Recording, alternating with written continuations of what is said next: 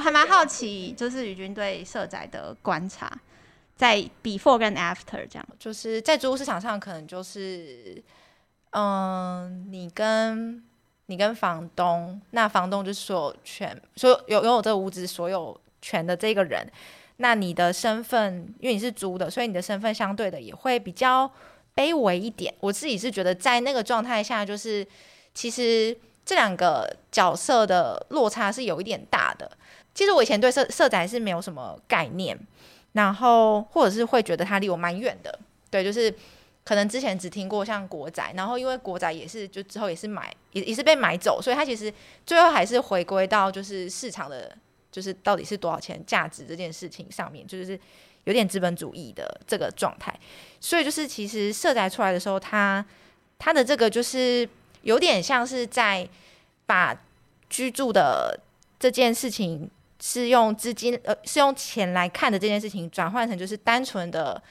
居住这件事，就是我住在怎样的环境，然后让大家就是去思考居住的时候，不是只是我用多少租金，所以换到怎样的空间，嗯、或是怎样的空间值多少租金。那我如果是房东的以前的话，可能就是我是房东，所以我就去判断说我旁边的可能低价或是什么的，嗯、然后所以我要租这样，然后其实我也不管你租客是租不租得起，或者是。你来的租客是怎样？就是那时候租客有点像是一种比较是，嗯、呃，怎么讲？其其实掌掌控权大部分还是会在房东身上，然后租客就是是你你也是帮他带来租金的人，对，帮他带来租金的人，一一个一个对一个养一个很明确的利益，一个对交流的关系。他刚说养哎，一只羊，一只羊，羊，我觉得蛮像，对，有点像。而且其实就是以前的租屋合约，像就是呃，在没有社宅之前，因为社宅是只能租嘛，所以就是其实在这之前蛮多，应应该说不只是社宅，就是这几年各种不同的政策，就是像以前的租房约。租租屋的那个契约，其实有时候房东是可以在上面加一些不是还不太合理的条件上去的。哦、那这件事情其实他也不会真的被反映出来，或者是其实也没有什么租客敢真的去讲。嗯，因为就是可能是迫迫于就是身份就是阶级的差别，或者是就是因为他就是有这个需求，所以他可能就、嗯、就接受了这件事情。就我之前也有曾经有一个租的，他是我是跟房东。房仲接呃接洽，那房东是在当天签约才来。那房房仲在写那个契约的时候，就有写一条，就是说，嗯、就是如果你在，就是如果你不不呃不小心让这里变成凶宅，就是你自己过世或是你在这边自杀的话，嗯、你的家人就得用就是这个房子的市价大概八成把它买走。是就这样写在契约里，好离谱哦，居然要。怎么说？居然会有这种事，就是你可以想象为什么他这么做。可是这种东西居然变成一个合约的一部分的这个离谱的感觉。我想讲的是，这是一个结构性的问题，它不是单单这个房东跟这个房客的问题。嗯哼，这个房这个结构性的问题就是说，人台湾人现在把房子建立在它是商品，它纯粹是。投资它要获利的东西，那一旦你这个结构性的概念这么深刻的时候，这个社会是不会出现什么叫做居住正义的。其实，在大家要知道，我们的那个社会是很多人是相对比较没有选择的，就说每个人选择的余裕是不一样的，所以你当当然有些人可以说。无法接受这个条件，所以我不签约。当然，当然，对。可是有些人他可能就是他就没有办法这样选择，嗯、所以当他就是只只得这样子的时候，他好像让他的处境更更艰难。所以我觉得他是一个用整体来看，如果说这样的。房东是只有一个，嗯、然后那我们去找其他九十九个。可是如果这个思维是整个社会都是这样，那势必有很多人他是没有任何一个约对他来说是公平的，他签得下去。嗯哼，对，所以比较是这个逻辑。嗯，嗯，对啊。嗯，好，很激烈的花絮，真的讨论，我们其实很常在挑选议题或者是挑选书籍的时候，嗯、其实我们也都会进行这样的。这题有讨论过吗？就是房屋商品，没有，没有讨论这个啦。但但是我觉得被问到很好，因为它是一个很好的练习，就是去想说，嗯，对耶，那真的是这样吗？然后我刚刚想到的是说，就是，嗯，我们因为每个人的生命经验绝对是有限的嘛，所以你如果是用你的生命经验去，就是去看另外一个人，觉得他应不应该帮助他，呃，你就会在自己的这个视角里面。那所以其实我觉得比较。更理性的做法，其实是要比较结构的看这个问题，就是你要跳脱你的生命经验去去理解，就是为什么有些人会长成他现在这个样子。这是一是先理解，二是你在思考说，那如果好，我知道问题为什么长这样，我要解决的时候，他也要用比较结构性的方式去想。所以，但我们很容易是调到个案去去探讨，说，哎，这个人怎么样，哪里？他就是不不够努力，或是什么什么原因，你很容易去这样检视，然后得出你的判断的原因是个案总是比较省力，我们很可以去去检视，对。可是当你把所有的个案放在一起的时候，你发现他们有一个共通性，那这个就不是。可能单一这个人的问题，它是更大的问题，所以人都会倾向走简单的路，所以呃，我们就会觉得说，好，那这样不就是这样想想，这样就最简单了吗？但我们其实应该要呃提醒，一直提醒自己说，我们要用更更大的视角来看待这个问题，然后在思考解决方案的时候，也是像刚刚讲的那个福利的过度依赖的问题，其实我们在社宅里呃一些。刚开始接触社宅的一些工作者，比如说物管经理或者什么，他们在分享他们的观察的时候也，也也会说：“哦，我观察到好像住在这里的人，他就是好像就会想着说，哦，那就社工要来帮我啊，政府要来帮我。”他们摆个案去看的时候，他们有这个观察，嗯，对。可是我觉得这是很自然的，所以其实在，在呃福利依赖这个事情上面，其实有也是有社工或是社服领域的人常常在。讨论，可是它不一定代表有这个问题，所以这个原本的这个补助就不能存在，就因为它其实不是那么简单的事，这样子。所以你很容易找到一个政策不够完美的地方，可是那个不完美的地方不一定就是不构，可能不构成它不应该就是存在的原因。我刚刚其实也很想讲这件事情，就是如果今天这个政策就是会出现这种米虫或什么，那。这件事就不要做了吗？嗯，对啊，我觉得好，这段要好好想想要怎么剪的，然后最后全部都没放，也没关系。哦哦，今天这哦好，刚刚好四点半哦，聊好聊嘛。可是其实刚刚于军好像还没有回答完，sorry，打断你，眼神插出来了。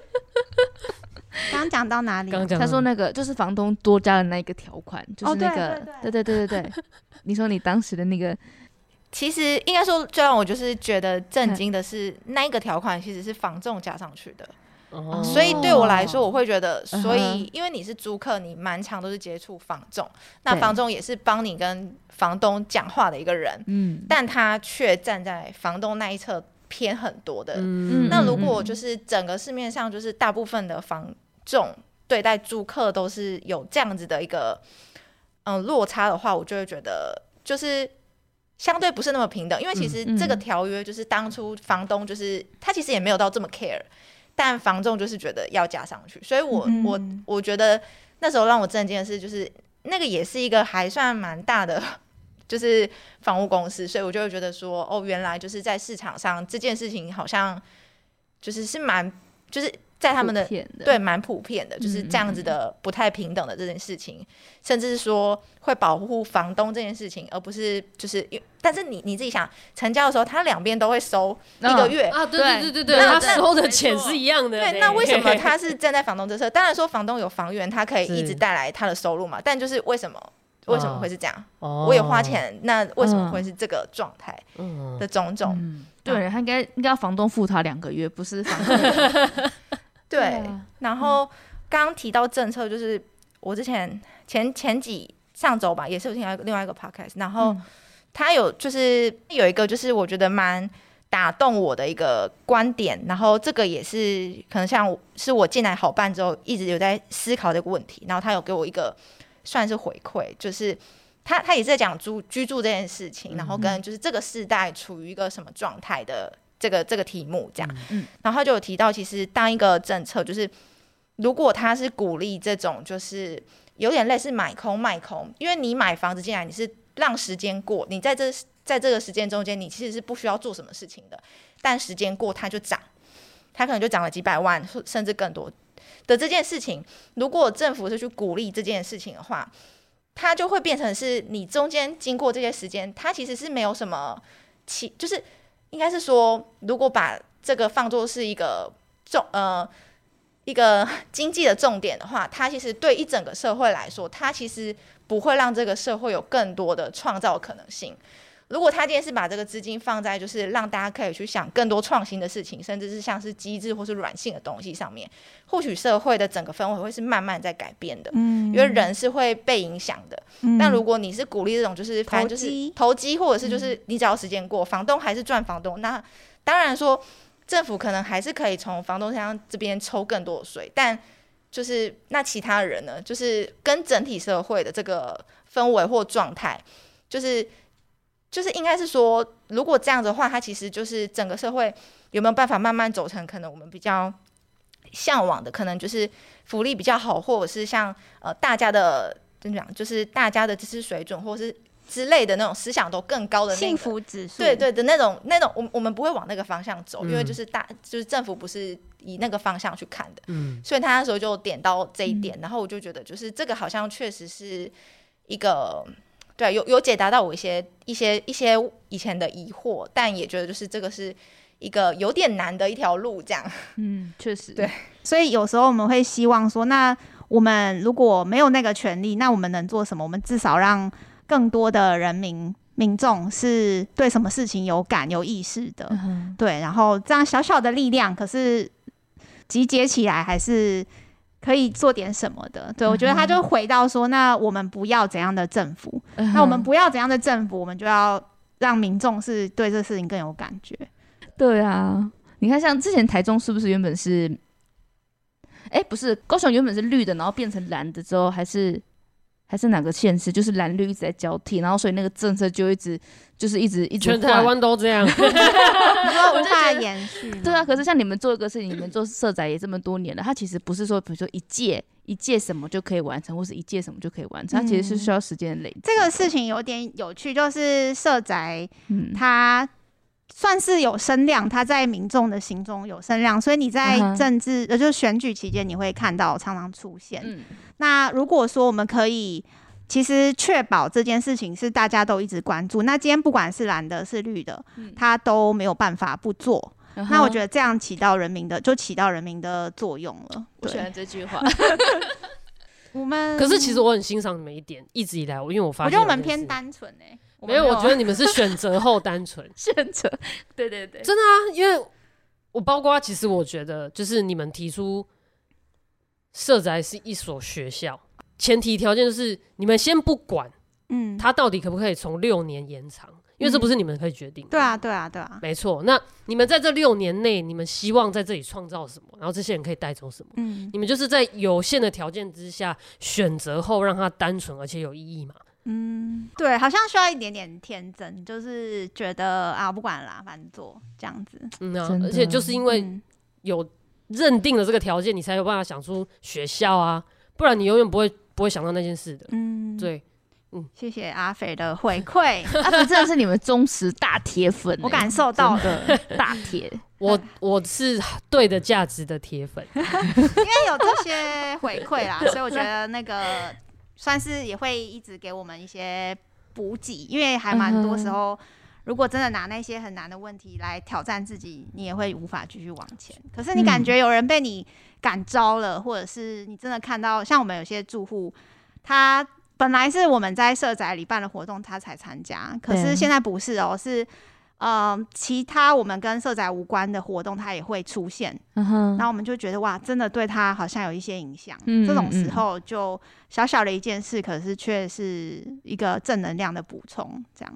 充电起来，好，好，真的要按下终止键了。